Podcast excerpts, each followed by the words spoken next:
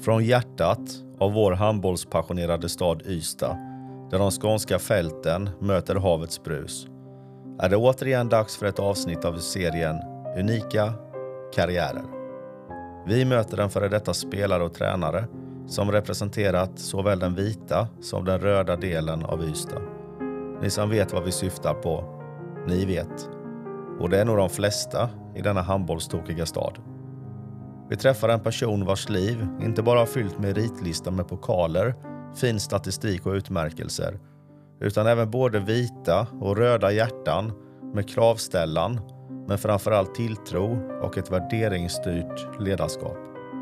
Möt värderingarnas väktare som står upp för det som är rätt och riktigt och som bär sanningen ännu högre än hans sportsliga meriter. Välkommen till Studio Hirek och ett avsnitt som kommer att ta er igenom en handbollskarriär och rakt in i era röda och vita hjärtan.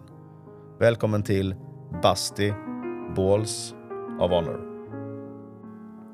Vi säger välkommen till Karl Basti Rasmussen. Tack ska jag ha. Roligt att vara här. Ja, välkommen till Långgatan 13 och eh, Studio Hirek. Tackar. Brukar du lyssna på poddar, Basti? Ja, jag har lyssnat på en del av era. Jag fick vara förberedd om jag ska hit här. Så Jaha. det, det är lätt bra. Så jag får hoppas jag inte förstör poddarna för er. Jag tror inte, då har vi inte tagit hit dig i så fall. Vad, eh, men eh, har du lyssnat på andra poddar också tidigare eller? ja, jag har väl några stycken. Ja, Flink som eh, har mycket med handboll att göra. Han har väl intervjuat mig någon gång där i podden. Ja, och sen Magnus Uggla hör man på fredags när han ska göra fredagsgroggarna. Så jag vill gärna ha dig efter 16.00 ta en grogg. Ja.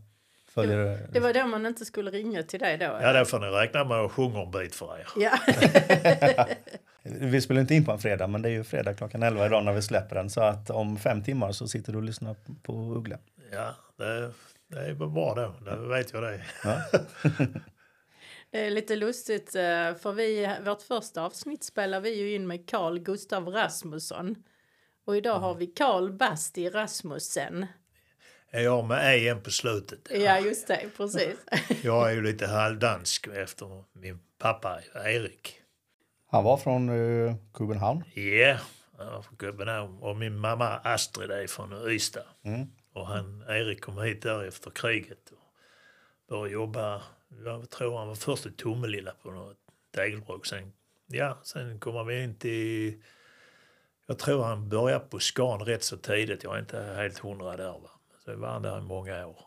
Idag träffades i Ystad dina föräldrar eller? Ja, de träffades i Ystad. Jag har aldrig liksom hur de träffades. Va? Men eh, min mor eh, var, ska jag säga, hon är född 29, hon var sju år yngre. Va? Så hon var inte så gammal när de träffades, 18-19. Min pappa var äldre. Mm. Han var född 22. Men det var aldrig nära att du hamnade i Danmark? Nej, det är Astrid, min mor, hon var nog för hemmakär här i Ystad. Hon ville bo här. Hon Ja. kände sig trygg här. Ja. Du har också kommit att bo här hela livet. En liten utflykt till Drammen som vi kommer komma fram till senare. Men det, du har hållit dig till Ystad annars va? Ja, jag, jag trivs bra här. Jag ja, tycker det är en fin stad. Mm. Eh, Nära till havet och ja, du är nära till allting. Va? Och sen eh, har jag varit där både fotboll och handboll. Så man har kunnat ta cykeln och cykla dit. Va? Så, det, nej, så man har eh, blivit uppväxt på Klostergatan 33 år. Och mitt för Klosterbryggeriet som låg där förr. Va? Och sen eh, då var man på Sirius och, och på Norra, norra, norra Portskolan och spelade där med både, ja, sköt, de hade mål, skolan som man kunde liksom träna där mycket. Va? Mm. Och vi var mycket ner på dammen också, där, liksom ner på Dragargatan. Där var också ett, som eh, många barn och vi var samlades där. Då hade du alla kompisarna nära dig. Ja, 500 meter runt. Så. Mm. Du är född 1954, Basti, om, om våra uppgifter stämmer. Det stämmer. Jag är ett lejon så jag är född den 15 augusti. Ja. är du ett lejon också i, i din Ja. profil? Ja, där är, det ligger kanske något uh, i det, men det kanske inte. Jag, jag, jag är ju rätt så lugn och sansad. Va? Men så har jag lite dansk gemyt också, så det har jag fått efter min far. Så det, ja. Vad innebär det? Ja, att man sjunger ibland och han var, tyckte om att sjunga på fester och så. Och, ja, jag var med han många gånger väl, så det blev väl att det smittade av sig på mig också. Ja. Så det, ja. För det är det man får höra på fredag eftermiddagarna då, efter klockan 16. Ja, absolut. Det men det har alltid varit... eh, Ja, jag har tyckt om, att, om bra stämning och att man måste bjuda på sig själv. Så det är att göra folk glada. Det är viktigt. Mm. Jag måste hänga kvar vid den här fredagsgroggen. Har du någon favorit? Som du har, som Ja, har vi, har, vi, vi börjar ju alltid när jag började dricka sprit så var det mycket vodka cola. Sen har det nu mer på äldre dagar blivit mycket gin tonic. Ja. Så, men det, är inga, det var nog mer förr än vad det är nu. Nu är det inte så mycket. Nu får man ju dricka lite gott vin och sånt också. Det var det inte så mycket förr. Det var det inte. Vi går tillbaka till uppväxten. Eh, Mm. Berätta lite mer om eh, din mamma. För vi förstår att hon har eh, varit en, eh, spe, spelat en väldigt viktig roll för dig naturligtvis. Gör väl båda föräldrarna det, men hon har Mm. varit eh, lite speciell. Ja, hon var nog före sin tid utan hon visste det. Va? Hon, vi, var ju, eh, vi är fyra syskon, Rosita som är sex år eller vad jag är. Och så mina två bröder, James och, och Sam som är då fyra och sex år. Där Sam är yngst. Och eh, hon, det var ändå tufft på den tiden. Och hon, hon jobbade själv på Yvi-fabriken, när de som gjorde tvål och sånt där. Men sen när hon fick oss rätt så, så blev hon hemma och bara liksom uppfostrade oss. Och ja, hon var, hon var inte sträng men hon var tydlig med vissa saker hur, eh, hur, skulle, hur vi skulle uppfostras. Va? Man tackar för maten när man gick därifrån tidigt och med samma mot kvinnan var hon mycket hård att vi skulle lära oss att det fanns ingen skillnad mellan kvinna och man.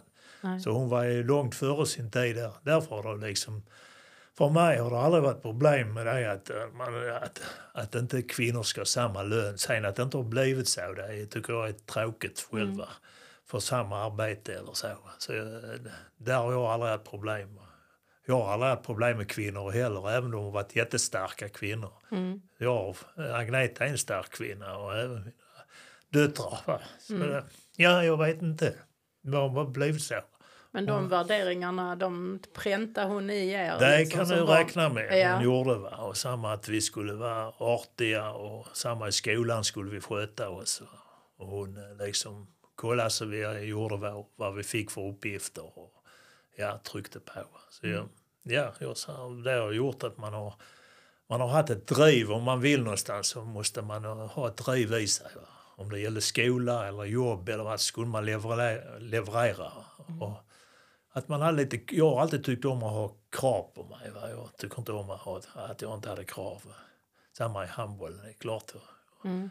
Och allting, fotboll och, och jobb. va? Jag tyckte om det. Va? Du trivs med den typen av ledare också? Ja, jag tycker om när de sätter krav på en. Ja.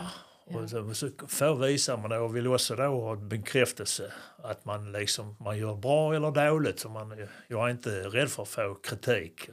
Även om man, man tycker det är roligare att få positiv kritik. Så är det. Du gick på Norreportskolan. eh, Ja.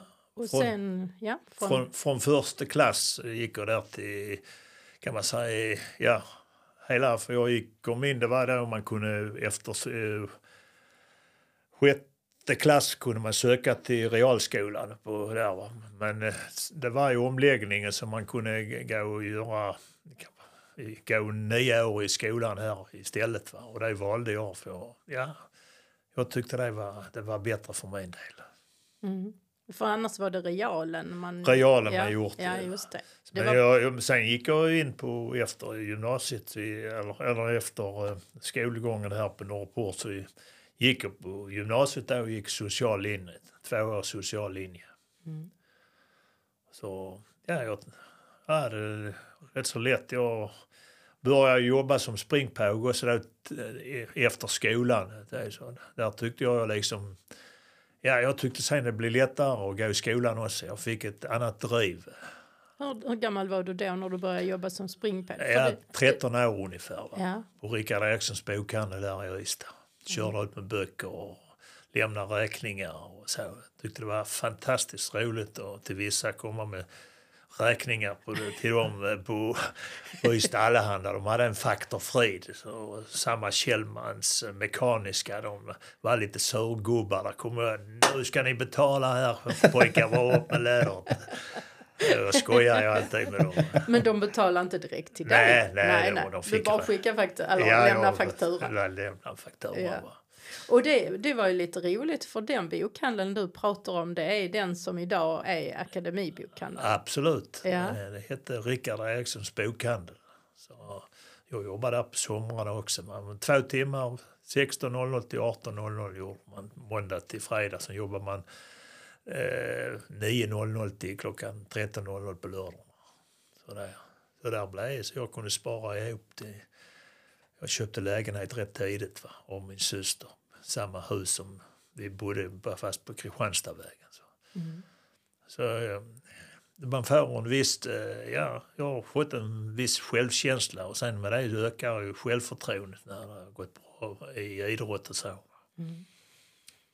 Så ja, det har, varit härligt att kunna liksom känna att man gör någonting. Och själv, jag kommer ju från en arbetarfamilj va, och det var inte så mycket pengar. Va. Så kunde man klara sig själv så, så var det ju fantastiskt. Mm. Ja, för du berätta lite med, det var inte så att det var så mycket pengar när man skulle handla kläder och så. Du, det var oftast begagnade kläder som... Ja, det, jag fick jag, en som bodde under som hette Håkan Nilsson. Där fick jag hans, han var ensambarn. Va? Så han fick, jag fick alltid hans kläder. Han var mycket modeinriktad. Så jag hade mest hade fina kläder som han, för han hade inte hunnit slita ut. Va? Så jag var, ja man var, fick, det var rutiga byxor och grejer som man fick när man Beatles kom fram då på 60-talet. Och. Så, ja, nej det var bra. Jag har aldrig haft problem med det att man måste kunna ha det mest bästa och nyaste utan man, man fick eh, ja, gammal cykel men det var, gick bra med det också. Ja. Hade du höga krav på dig, tycker du, hemifrån från din mamma? Var det framförallt din mamma som ställde kraven, eller? Ja, hon hade inga krav. Hon bara ville att vi skulle göra det bästa vi kunde. Va? Har Ja. man bara gjort det sen så var det inga problem. Eh, Sen kan man inte göra mer. Va? Sen får man vara nöjd. Va? Mm. Så det nej, det var inga... Jag hade inte sådär jättesvårt i skolan, tyckte jag inte. Nej. Tyckte om matte och sånt. Va? Så man tycker om att räkna. Det är ju alltid bra. När började du spela handboll då? Ja, man fick inte börja förrän man var tio år. Alltså. Då kom då i B-pojklag. Och då började jag i IFK Ystad. Va? Där var en som hette Putte Borgström och Knirr, och Bengt Knirr och de som tog hand om oss. Va? Vi var inte så många som...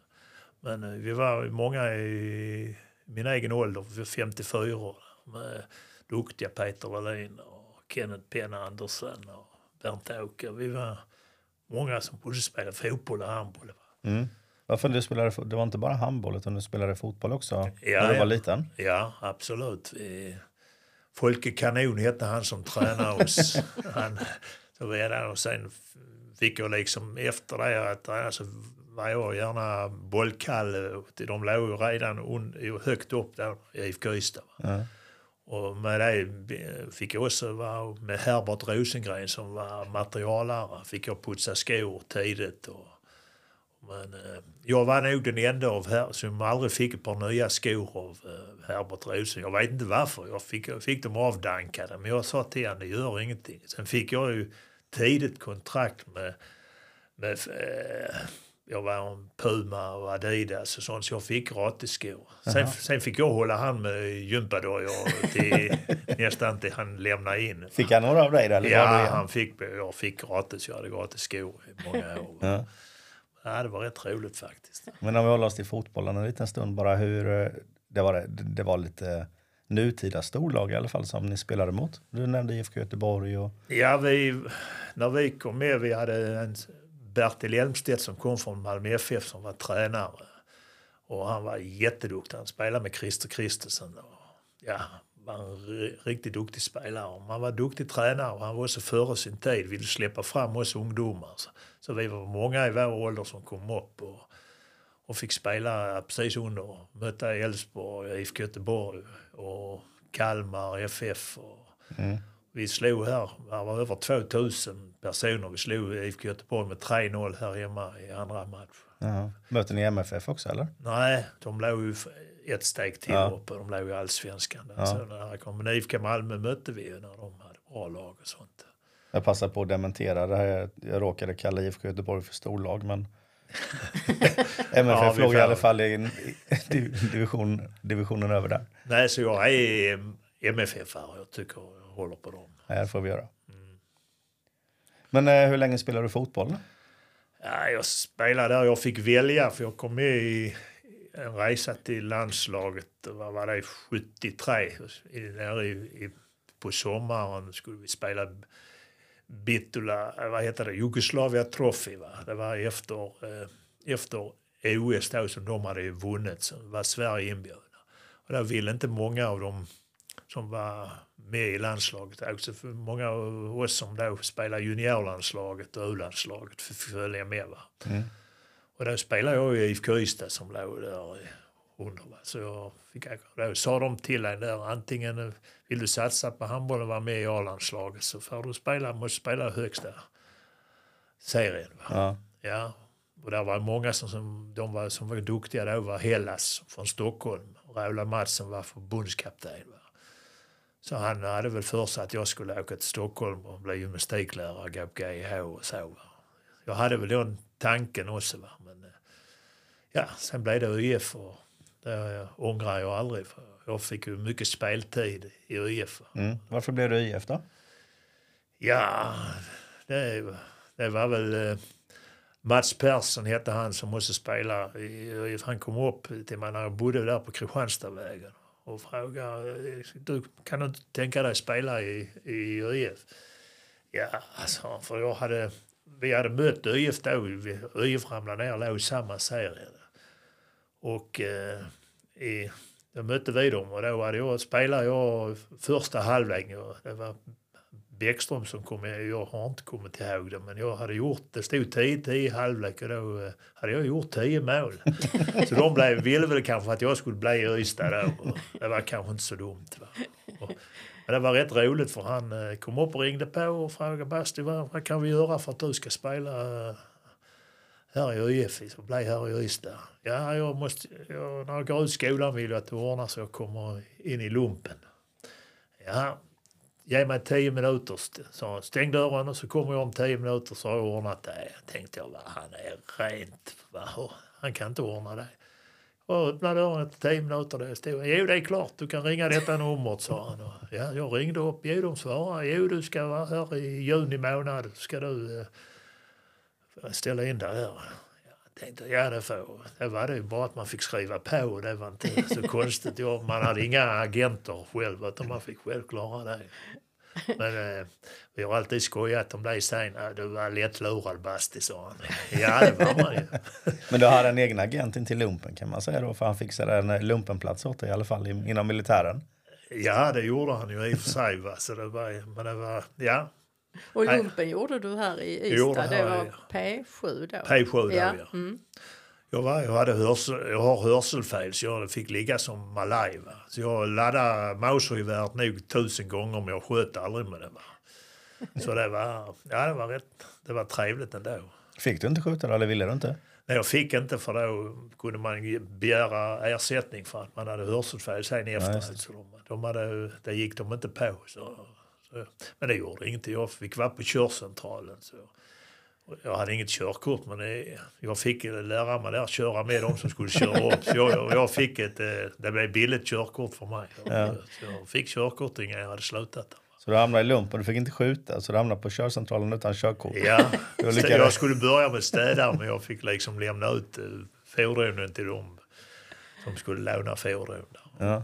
Men du hade en rolig historia också att berätta när vi träffade dig häromdagen eh, om eh, någon kapten. Som Ja, kapten Ada- Arne Nilsson, han kallade Ada, han var gammal, eh, eller cyklist på den tiden i Vinko, duktig cyklist där. Så kom han och var lite liksom så. Han tyckte alltid att handbollsspelarna var dåligt tränade. Så, så han begärde ut att vi skulle springa en mil i skogen. Ja, det går bra kapten, sa vi. Ja, och vi började springa. Vi, han sprang först. Och när vi hade sprungit nio, nio kilometer så sprang jag upp, upp. Kapten, får vi lov att öka takten? Ja, det får det! Så jag, så, ja, jag sprang ifrån honom då och då och så kom vi. Jag var inte hur mycket för honom, men jag var ju först i mål så jag, så jag kunde inte låta bli säga kapten, är det så bra cyklisterna är, så, så bra tränade, så handbollsspelarna var kanske inte så dåligt tränade. och det får han höra nu, han är över 80 år så han, ah, det är glömt, det finns inte så här. Men nu är jag med i podden så nu får. Precis. Då får du ringa och berätta att eh, du pratar om honom i podden Ja. så han kan lyssna på detta. Ja, han får lyssna på dig. Men Tränar du mycket kondition och styrka och sådär eller var det, är, du en talang, naturlig talang? Ja, vi tränar mycket faktiskt. Det gjorde vi. De trodde inte det, att vi tränar mycket i Ystad utan vi bara festar. Men vi tränar fantastiskt mycket. Det? Sprang mycket i intervaller och ja, även långa sånt. Vi har aldrig tyckt om att springa långt. Va? Men ja, vi, intervaller var vi duktiga på. Det gjorde vi tidigt. Hur, eh, hur, hur stor, hur mycket talang har du eller hade du och hur, och hur stor del är du en träningsprodukt? Nej, jag vet inte. Jag tyckte om, jag gick tidigt och tittade på handboll. Va? Men min syster sa att jag, så fort jag såg en boll så, var det, så ryckte det i kroppen på mig. Va? Så jag, det har väl legat naturligt, jag vet inte. Va? Men sen som allt annat så, så du måste ju träna mycket. Va? Och jag kände ju mer jag tränar och alltid tyckt om. Jag har simmat mycket. Jag var tidigt med när de byggde fritidsbadet här i Ystad va? på 60-talet så var jag bland, bland de första där som var med och lärde mig simma och, och var med i sim, simklubben. Jaha. Och där är faktiskt en eh, rolig episod också att jag som jag var sju eller åtta år så skulle de inviga fritidsbadet. Och då var, frågade de mig om jag kunde gå upp på högsta fem, femte och, och hoppa därifrån. Så jag, jag har aldrig varit rädd för höjder eller någonting så ja, jag tränade på det lite. Och när det var invigning så hade min mamma Astrid sytt Tarzan-badbyxor till mig. Och, och jag gick upp där och vi hade gått igenom hur jag skulle gå med bröstet ut och så upp för trapporna där. Så det var ingen, det var ingen alltså, att bara kasta sig ut där, det hade jag gått igenom i huvudet och vi hade diskuterat hur det skulle vara med utsträckt där. Så jag gjorde det galant och då fick jag kanske lite det att de klappade och så. Det var kanske att man fick positiv kri- kritik och så. Man tyckte det var härligt och man ville träna mycket. Va? Så du har inte hoppat innan du har övat? Jo, det hade jag. Vi hade gjort det. gjorde vi alltid efter vi hade tränat då. Och, och sånt på, på, i, i simbassängen. Ja. Så fick vi. Det, jag hade varit liksom lite, blev lite gymnast, tränade gymnast. Jag kunde slå volter och sånt också. Så det gjorde jag från, från där att man gjorde en och en halv volt från där. Det var ingenting. Var du bra i alla idrotter då? För det, det låter lite Ah, jag hade fallenhet även för pingis. Där. Med i rack som det hette då med Bosse Isaksson och Peter Larsson och, som var duktiga. Man, hann, man fick ju välja sig, man hann inte med allt. Men jag provade på det mesta. Och jag hade, hade inte svårt för någonting. Nej. Tycker jag inte. Ingrid har ju svårt att komma under vatten. Hon eh, Yes. gillar inte hon. Jag tycker inte om att vara under vatten. Tycker du inte Nej, det? gör jag inte. Har du blivit rädd någon gång? Ja, då? det har jag. När jag gick på simskola. Ja, Ja. Det är det. Det jag fick vattenvana fort. Va, där, så jag hade inga problem för det. Nej. Hon gillar inte att svettas när hon tränar heller. Så Ja, så. Vi kan väl lämna det i podden jag, också. Jag är ingen träningsprodukt. Det var inget Nej, ja, det är en ren Jag är naturlig. bara en produkt. ja. naturlig. Men du, jag måste fråga, har du kvar dina Tarzan-badbyxor? Nej, det har jag inte. Jag vet inte var de blev av. Nej.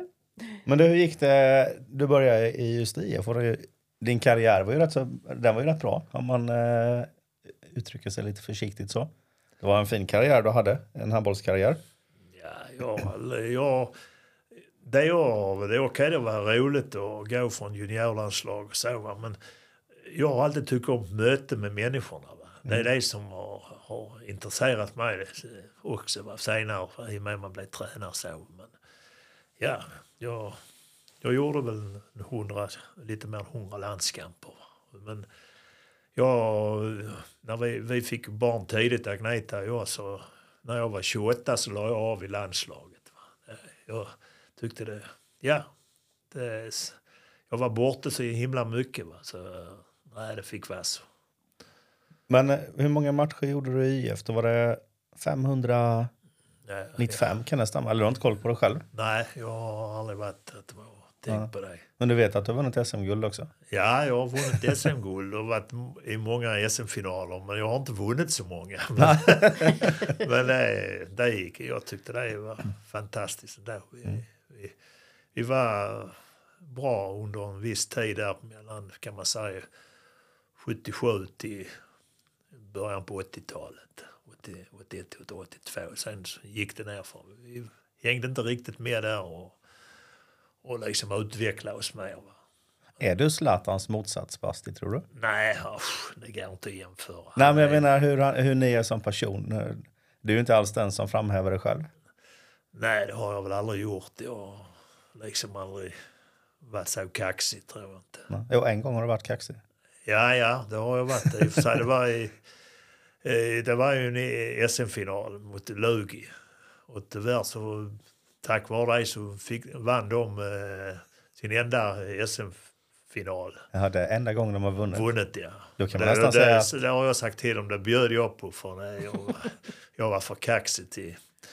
Vi spelat, då spelade man tre matcher och vi vann första matchen i Lund med ett mål och sen eh, ledde vi med ett par mål när det var bara fem minuter kvar men de, de lyckades eh, få in så de vann med ett mål va? så det skulle bli nästa match skulle bli inne i Lund. Och då vet jag jag sa till eh, en skribent där, Bengt Berlin hette han, som var, han var sportredaktör på Arbetet, den tidningen fanns då. Och jag sa, jag sa han, det är ingen chans Basti, ni, ni är, nej, tänkte jag, ja, ja, han kan tro det, men vi ska vinna, tänkte jag. Men så blev jag lite kaxig. När, när det var fem minuter kvar, vi ledde med 17-15 så så sa jag, ja nu får ni spela upp till mig för nu är det klart, sa jag till han. Han satt bakom oss precis. oh, de, men de gjorde 17, 16 och sen var det en och en halv minut kvar. Så gjorde de 17-17 och vi gjorde inga fler mål. Men eh, ja, så blev det. Det går inte att vara för kaxig, det lärde man sig Och där. då vann de. De vann ja och blev Ja. svenska mästare. Men ja, ja, vi, livet går vidare har jag alltid tänkt. Men hur blir du då i de lägena, Basti? Många tävlingsmänniskor blir ju sura och arga och går inte att prata med på ett bra tag. Men Nej, det har, det har aldrig legat för mig att, eh, att eh, jag kunde mer säga att när man gjorde en dålig match eller någonting så kunde jag säga ja, vad ska vi göra för att bli bättre? Man ska lära sig av när man gör dåliga grejer och bli bättre. Så jag blev aldrig sur. Va? Jag vet, många är, där kan- man inte prata med eller någonting. Va? Men det är, eh, nej, det var inte, det låg inte för mig. Jag ville liksom, glädjen har alltid legat att jag vill vara glad och göra människor glada. Har du träffat Bengan Johansson någon gång eller? Ja, och Bengan Johan han Basti, du måste vara lugn och sansad på bänken när man var tränare. Nej, det ligger inte. Jag, tyckte, jag vill engagera mig. Men är du lik honom? För det känns som att ni är lite lika, du och Bengan. Om du och Zlatan är olika så känns det som att ni är lite var, lika. han hade, jag tyckte om hans ledarstil. Att han vågade lämna ut mycket. Han, han var smart. Va? För han kom med problemlösningar till dem. Så, fick de, så trodde de att det var de som bestämde. Men han bestämde ändå för han ju lade på de problemen så det blev som han ville. Va? Men sen var han ju duktig till att få dem till, även när det gick dåligt så kunde han pusha på dem.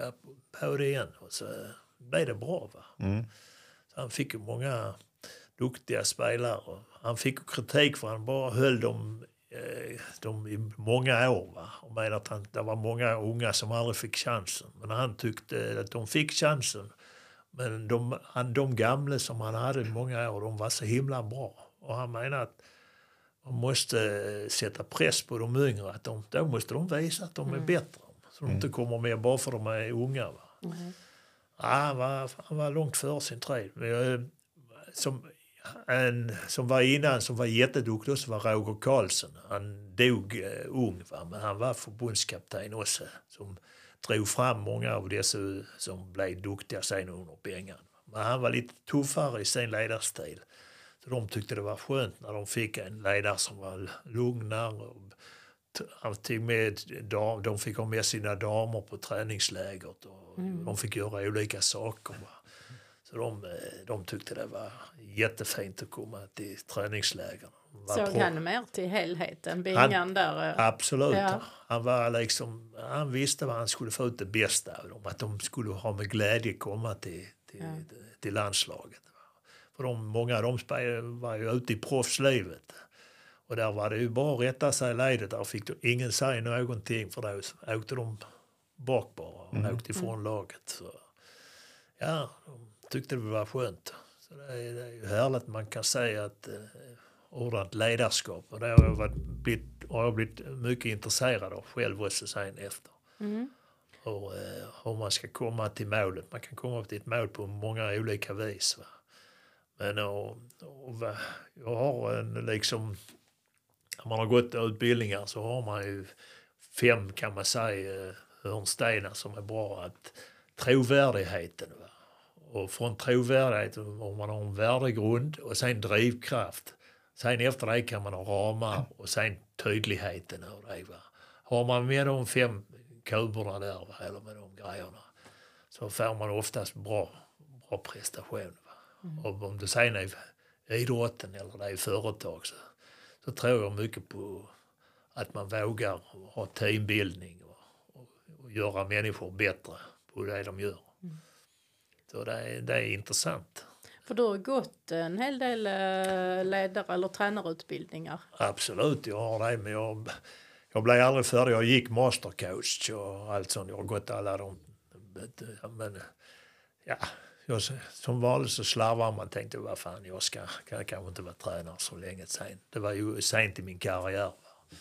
Så, men eh, ja, samma där. Man har tyckt om att diskutera med många.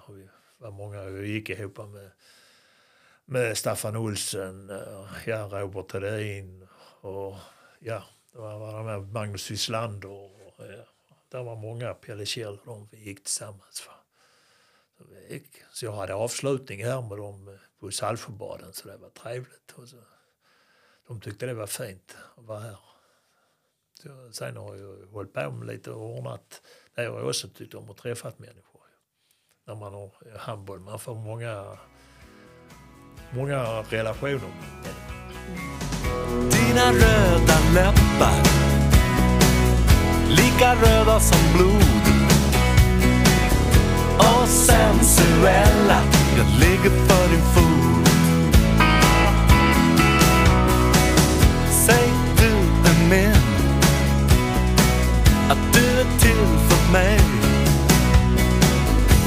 Så är lögn Sanning eller ej. Gör mig lycklig nu. Gör mig lycklig nu. Gör mig lycklig nu. Gör mig lycklig igen. Du som kan smälta Hjärta är sten sensuella Lad mig komma in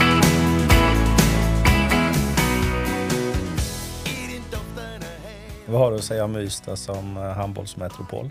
Det är rätt eh, otroligt egentligen eh, hur många spelare och, som kommer från en sån här liten Ja, det är ju fantastiskt. Vi är en sån liten stad men vi har inte haft sån konkurrens och varken ishockey. Fotboll hade vi innan va? men eh, nu är det bara handbollen här. Va? Så, men det är ju otroligt att de kan få fram så många landslagsspelare. Så, är, men de tar vara på många av de som har spelat, eh, blir duktiga tränare som blir kvar här och, och, och får fram. Så det är, ja, vi hoppas ju att det ska fortsätta så, men det är mycket jobb som krävs av, av eh, klubbarna att de ska klara det. Va? Det är ju ekonomi som spelar stor roll idag. När du la ner din spelarkarriär, då hade du hunnit bli brandman där också. Ja, jag Mm, hade... När var det du blev... När, Nej, det var när jag liksom... Jag hade två år där, där jag inte, efter lumpen som jag inte hade jobb. Så jag fick ta ströjobb även som lärare som gym, då, som gymnastiklärare. Och jag var, var, var på, eh, som vaktmästare på Österportshallen lite sånt. Va? Men så när jag spelade fotboll då så hade vi en ordförande som hette eh, Per Magnusson som var branschchef här i Ystad. Va? Och de hade en omläggning där att det skulle bli fler som skulle, skulle det vara större grupp när de ryckte ut och så. Så eh, 76 skulle de ha tre stycken. Nej, jag var inte så där, för då körde man ambulans också så jag var inte så där himla att jag skulle hoppa på det. Men sen så hade jag gått utan jobb så jag, hade bara sån ströjobb så, så skulle de ha fyra till 1977 va? och då sökte jag innan jag klarade testerna. Och sen var jag brandkåren i 35 år. Ja. Körde ambulans och akutbil i 25. va. och då hade du körkort till skillnad från Då nu. hade jag körkort, det hade jag fått i lumpen. ja. Så, det. nej, så jag trivdes fantastiskt bra på brandkåren. Med- Har aldrig tyckt det var tråkigt att gå till jobbet. Det Nej. var mycket, ja man fick lära sig mycket. Och eh, ja, så, man såg ofta hur fort livet kan förändras. Alltså man blir ödmjuk på ett annat vis. Mm. Att eh, ja, man ska ta vara på varje dag. Ja. ja, det måste du ha sett många exempel på. Ja, ja för tusan. Det är, men ja. Man har, där man har lyckats någon gång rädda när man hade ambulans och, och så. Va? Men eh, det var inte alltid det gick bra. Nej. Men eh, ja, det har man lärt sig mycket av. Men då har du alltid jobbat vid sidan av din idrottskarriär. Ja, utom när jag var i, ja, jag gjorde det ändå när jag var i Drammen för jag fick ju, ja, jag fick jobba mycket innan jag skulle iväg och så tog jag tjänstledigt då tre månader och, och så fick man och sälja de andra till de andra som ställde upp för mig. Så man har, jag har haft fantastiska jobbekompisar som ställde upp och, och så. Så jag var i två år i Drammen men Nej, jag längtar. Hade jag inte haft sånt bra jobb här som brandman så hade jag nog varit ute längre som tränare. Det var inte att det inte gick bra i, i Drammen utan det var liksom att... Ah, för Agneta ville att vi skulle flytta upp men ah, jag ville inte. Jag ville vara kvar i Ystad. Du ville hem igen. Ja, Du hade ett ungt lag i Drammen när du kom dit va? ja, jag fick det. De, eh, det var ju Kent Harry Andersson som sa till dem att han hade varit där uppe och gjort succé då. Så jag ta, så, ja, prova med Basti. Jag tror han kan, det kan passa er här uppe i Drammen. Och jag var uppe där och men då var de redan, de hade gått i konkurs va, så de var eh, liksom, ja sa jag kan inte komma upp och eh, klarar ni inte av så sticker jag tillbaka igen om jag inte får min lön. Men eh, ja, du behöver inte vara rädd så. Det var en sponsor som tog dig själv så det var inga problem. Så jag fick ett ungt lag där och ja, det sa de så till mig, bara vi är bland de åtta bästa där så är det inga problem. Så. Men det gick fantastiskt bra med unga pojkar där som eh, tränade som tusan och vi blev tvåa det året. Det blev lite svensk jäkel när han kommer hit här och ja, men de, ja, jag trivdes jättebra där. Jag bodde i, utanför Drammen i Lier uppe på fjället. Så jag fick till och med, de tog ut mig och jag skulle lära mig köra skidor med någon av dem. Så, så Hur i, hur gick det då? Ja, det gick inte så bra. Jag, det är smala skidor var ju fast. Men eh, ja, jag fick prova på det. Ja. Så det, ja, det var skoj.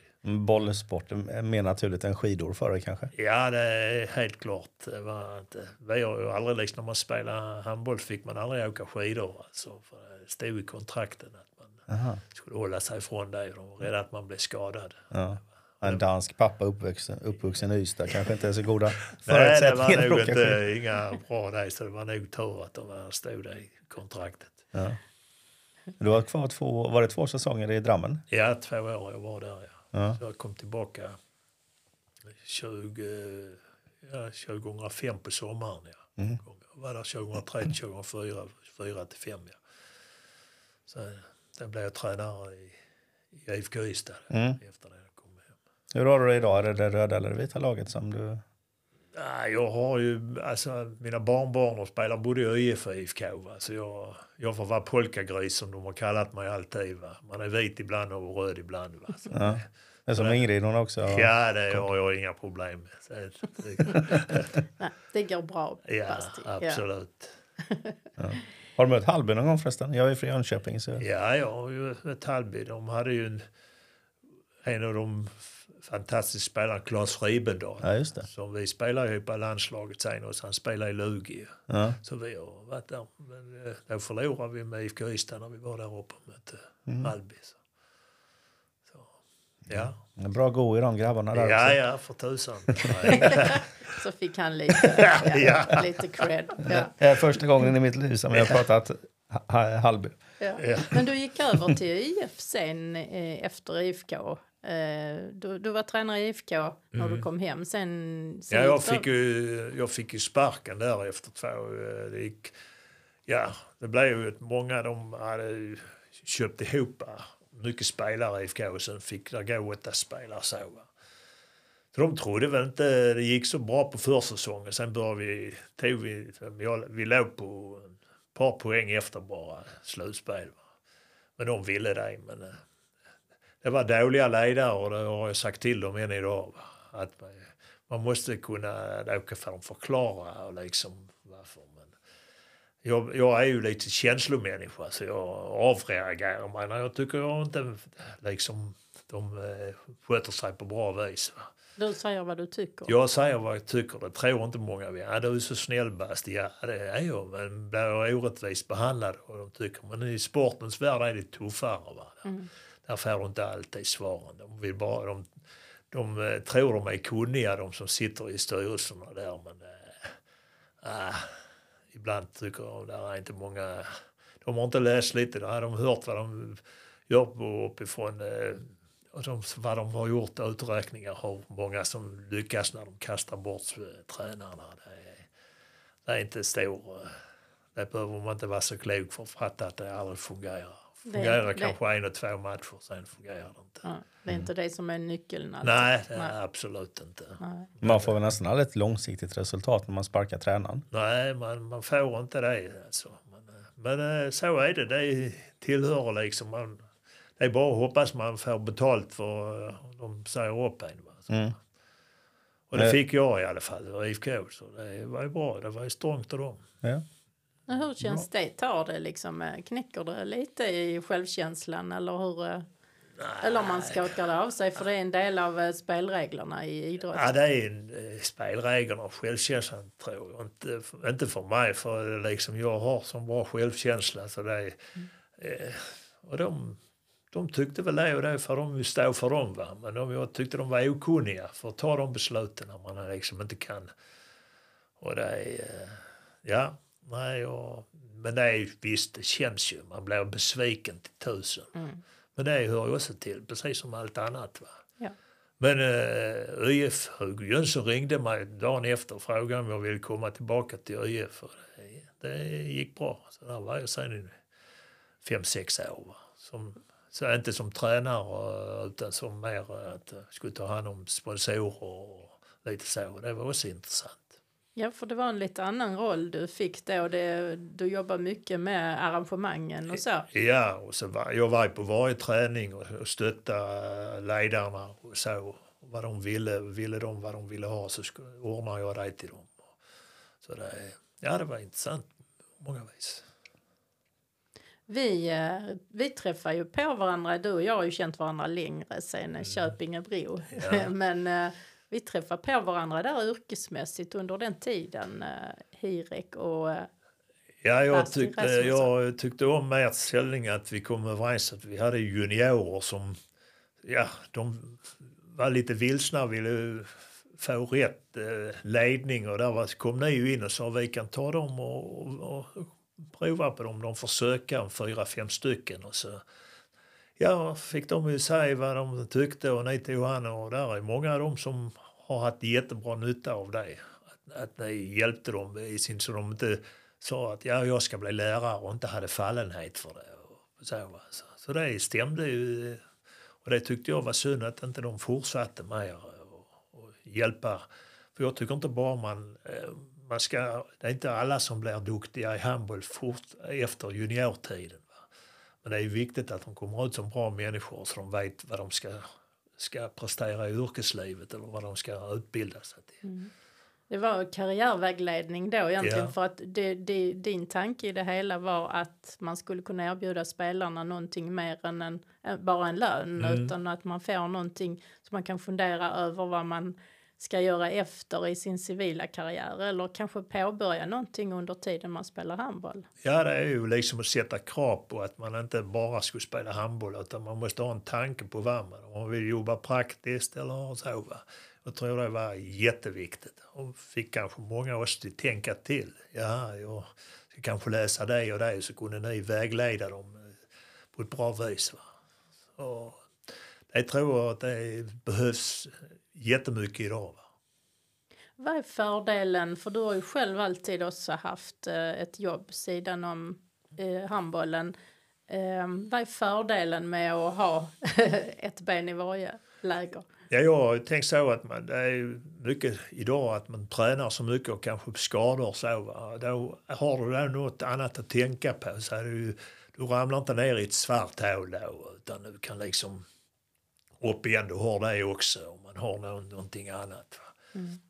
Och det är, ser man mycket idag hur psykiskt eh, ohälsa och det liksom sprider sig. Och det är, klubbarna har blivit bättre där och kolla upp allt från hur man äter och så så man får rätt attityder. Många kanske då kommer tidigt till storlagen och ska bo själv när man är 15-16 år. Och det är jag, ah, jag är inte riktigt säker på att det är alltid så rätt om de inte har bra organisation. Till, så de inte som får liksom sköta sig på ett bra vis. Va? Med att kunna tvätta och allting och med kläder och allt.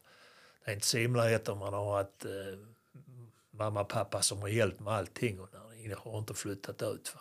Så där, därför är det bra att de får bo själva.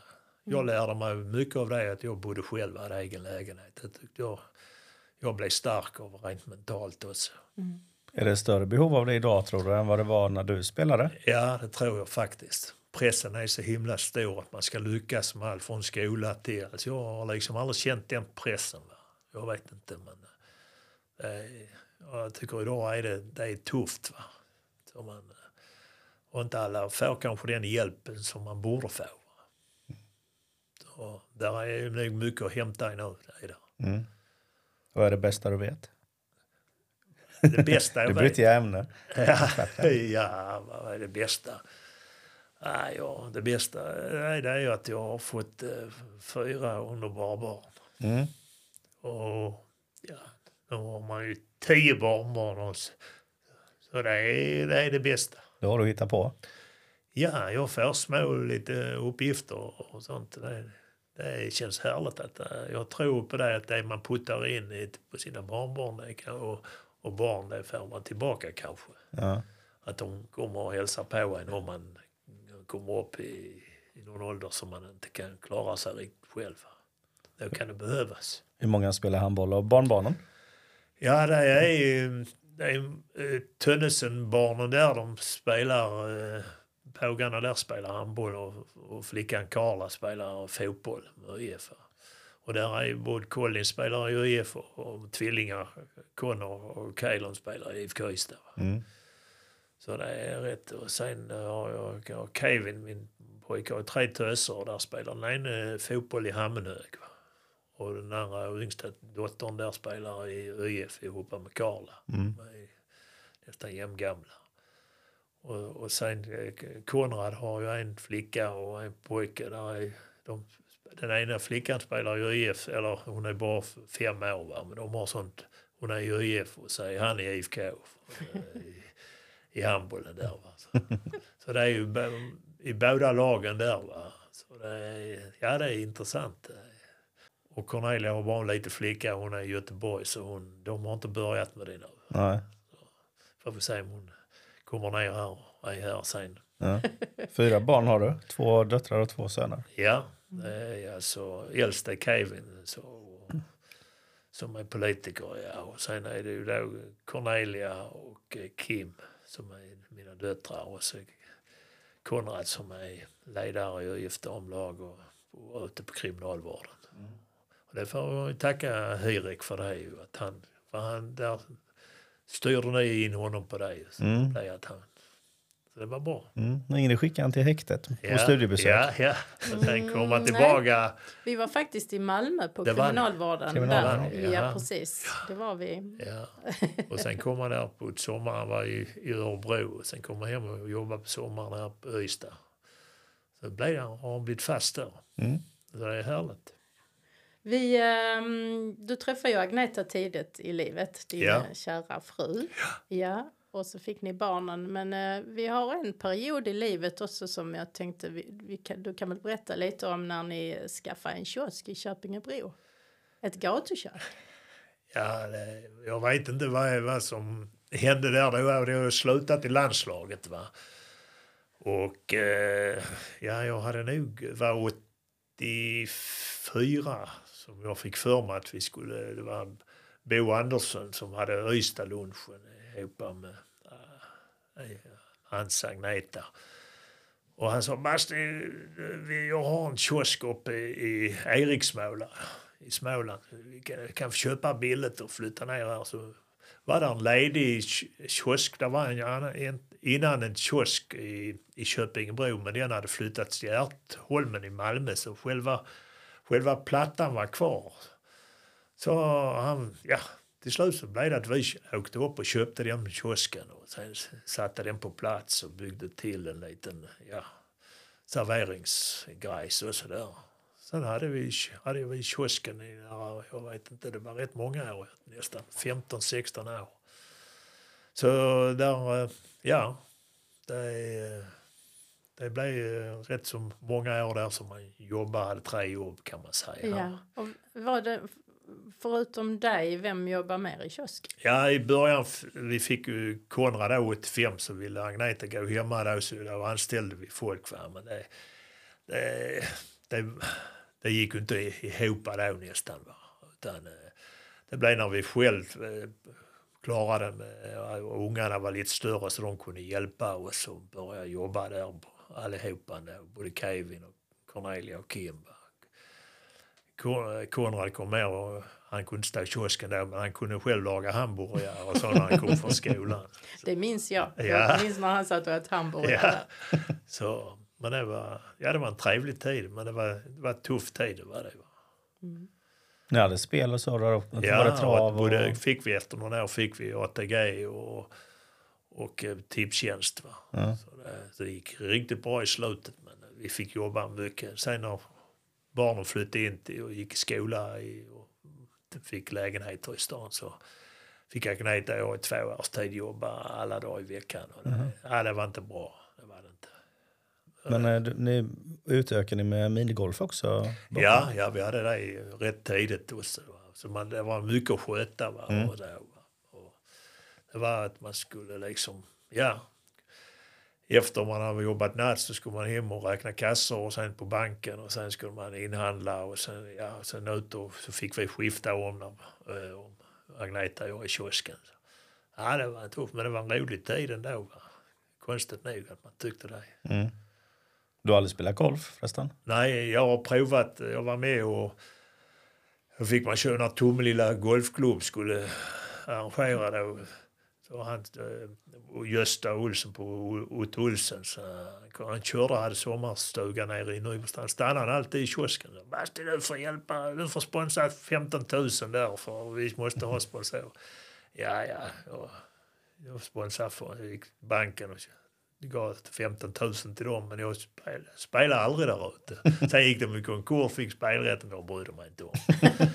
ja, det blev inte, då ska man, eh, då skulle Agneta också vara, vara Intresserad. intresserad. Ja. Och- Ja, vi har varit och provat där någon gång, vad hette det, ute, utanför Tomelilla. Där de hade man Gladan. Gladan ja. Ja. Men ah, nej, det, var, det blev inte, det tog för mycket tid. Då tar vi några snabba frågor här i slutet, Basti. Ja. Eh, vad är det bästa med Ystad?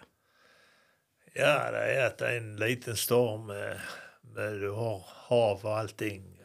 Ja, det är, ja, alla känner alla kan man säga nästan. Ja, ja, jag har alltid tyckt om Ystad. Eh, Bror Tommy Borgström, hans Ystad, det säger mycket. Du kan inte visa dig ute Basti utan att eh, du blir igenkänd eller? Kan du gå och handla utan att du träffar människor? Ja, det är, nu är jag gammal gubbe, det är nya generationer som kommer så det är, ja, de kommer det är inte så farligt. Men tänk nu när du har varit med i podden, då kommer du inte kunna visa dig ute knappt. Nej, det är farligt där. Ja. Ja. Vilken hushållssyssla sköter du hemma? Agneta hon är rätt så noggrann så hon, hon godkänner inte alltid det jag gör. Va? Men eh, jag faktiskt eh, torkar jag av när vi har duschat. och Vi har sådana glasdörrar. Det, det, den uppgiften får jag. För. Jag hela alltet torkar ner. Först skrapar av och sen torkar riktigt. Så de, ska, de är som nya varje gång. Så Oh. då, då, hon är nöjd med mig med det Oh, faktiskt. perfekt. Ja. Då ska du få uppdrag att göra Vemina också. Vad är det du inte klarar av då? Vad, tycker- vad tycker hon att Nej, jag klarar av, men eh, jag är ju så va, att jag vill ju inte om jag ska eh, bädda sängen va, och jag kanske inte gör det precis som hon gör. Va. Så eh, jag sagt till henne, du rör inte sängen när jag har bäddat den. När jag bäddar så bäddar jag på detta viset. Men det godkänner inte hon. Nej, därför har hon aldrig klagat. Hon vill själv göra det och Ja. lägga kuddarna på ett visst sätt och sånt. Va. Så hon, men det, hon är ju fantastisk. Hon vill ha ordning och reda. Jag är kanske mer rörig ibland. Va? Men eh, det är, hon har, där är stiligt hemma hos oss. Här. Mm. Där, får Jag inte, där inte kuddarna ligga fel. Ja, du ligger kanske också före din tid som du nämnde några personer innan. Din mamma låg ju före sin tid och Ja. var förbundskapten. Ja, ja. Se om 20-30 år så kanske det inte är så viktigt var kuddarna ligger heller. Det, det. Bara det att de andra vet inte om den. Nej, nej. Ja, hon har alltid varit noga. Även om vi hade fyra barn och alla var lekte så var det alltid ordning och reda. Ja, men hon tycker väl om det. det är, hon har varit fantastisk, min fru. Och så hålla reda på mig också. Det har inte alltid varit lätt. Så. Nej, ja, det förstår jag. Nej. Du sa innan att hon borde få en bragdmedalj. Ja, det borde hon få. Ja. Men eh, ja, ja. Det är, det är upp och ner när man är tillsammans. Så är ju livet. Va? Så det är, men vi har klarat det bra. Vi har di diskuterat mycket. Och, så man får, eh, när man blir, kommer för högt upp så plockar hon ner en. Så, Tror inte du det? Är det därför du har lyckats att hålla dig ödmjuk? ja, ja, det ligger nog mycket i det. Ja. Du, har du något favoritplagg i din garderob som Magneta absolut inte vill du ska ha på dig? Nej, de är, de, har varit, de är duktiga på barnen. Så nu när man kommer så köper de lite grejer till mig. Så jag har inte sånt att jag tvunget ska behålla någon sak eller så. Nej. Utan, eh, de vill gärna att jag ska vara snyggt. Men, men ja, det är ofta de som köper grejerna. Jag, ibland när jag går själv och köper ett par jeans. Va? Men där vill jag snabbt att eh, jag vill inte stå och hålla på och ta. Där har Agneta och skött det, tagit hem grejer till mig så har vi gjort det där hemma. Det, gånger. Det har aldrig varit något intresse för dig? Nej, inte direkt. Är inte det. Men det är klart, det är alltid trevligt att vara snyggt klädd. Det är Mm. inget snack så. va. Men jag har aldrig tyckt om att gå i affärer och lyfta på grejer och sånt. Det är det värsta jag vet. När vi kör och handlar då är, vill jag helst inte gå in i affären. Då ska jag ha lapp själv och gå själv. Annars ska för Agneta gå själv. Hon, ja, det, det har jag aldrig gillat. Mm. Aldrig. Kalle hade en sån här Hawaii-skjorta som hans eh, fru inte ville att han skulle ha. Men eh, den hade han kvar för den var lite kär för honom. Men eh, det har du inget så. Nej, nej, jag har inga sådana problem med det. Inte ens Tarzan badbyxorna som Nej, det- de hade jag nog behållit om jag hade visst var de hade varit. Va? Men, nej, ja. Ja. Vad har du för favoritprogram på tv? ah, det är så fall man ser någon bra serie eller så va? Som, är- som går på. Nu, nu har man för med Netflix och allt vad det nu heter. Va? Så man kan se många bra serier. Va? Men, det- men jag kommer inte ihåg något så direkt. Nej. Så, annars, ja, det är ju alltid roligt att höra någon musik och grejer. Det är härligt. Eh, har, vi har pratat om alla dina talanger, eh, men har du någon dold talang som ingen eh, känner till? Eller som de flesta inte känner till? Jag vet inte om jag har så mycket talang. Nej, det vet jag inte. Jag kan inte komma på något där som, är, som man kan kalla talang. Jag är ju liksom, jag tycker om mat men det är Agneta som sköter det. Hon är duktig på det. Barnen är också duktiga på och fått det efter henne. Va? Att hon, de har alltid varit med och lagat mat med. Så det, men jag har väl ingen direkt talang kan jag inte säga. Hur kan du hålla dig så lugn? Du verkar ju vara lugn i alla fall. Ja, ibland. Ibland blir jag uppkörd. Så då, Blir du ja, men, ja, men jag, det går fort över. Va? Ja. Det gör det, så det, Vad är det som gör dig uppkörd? ja, det är ju, eh, vad ska man säga? Om jag tycker det är något som är, eh, inte är bra, som är orättvist. Och så, jag tycker inte om när inte folk är ärliga. Eh, utan ärlighet det är, det, är, det är viktigt. Alltså man blir trovärdig vad man kommer med. Alltså, så jag, därför tycker jag idag när det det politiska, jag, eh, jag blir besviken ibland att de är så dåliga ledare. Jag tycker det är otroligt. De bryr sig inte om människan. Så det är alltid människor bakom dem alltid med. Att de åker bort och, utan att få förklarat för vad, vad det är. Det är skandal. Sen skattebetalarna ska betala. Det är, ah, nej för fasingen. De får skärpa sig. Bra slutord, Bastu. Ja, De får skärpa sig. ja, Ja. Även jag. Nej, utan de andra, de andra får skärpa sig. Du, Ingrid, skärp du, hade, du hade en eh, liten sån här slogan som du tog för oss. eh, det var i samband med, med handbollen. Ja, det är ju bara jag alltid sagt, gör det inte så konstigt. Bara hutta in bollen i mål om du inte vet vad du ska göra med den. Så, det är- ja, och det, är- det har gått bra många gånger. Ja. Stort tack, Basti, för att du ville komma till oss till vår studio. Tack så mycket för att jag fick komma hit.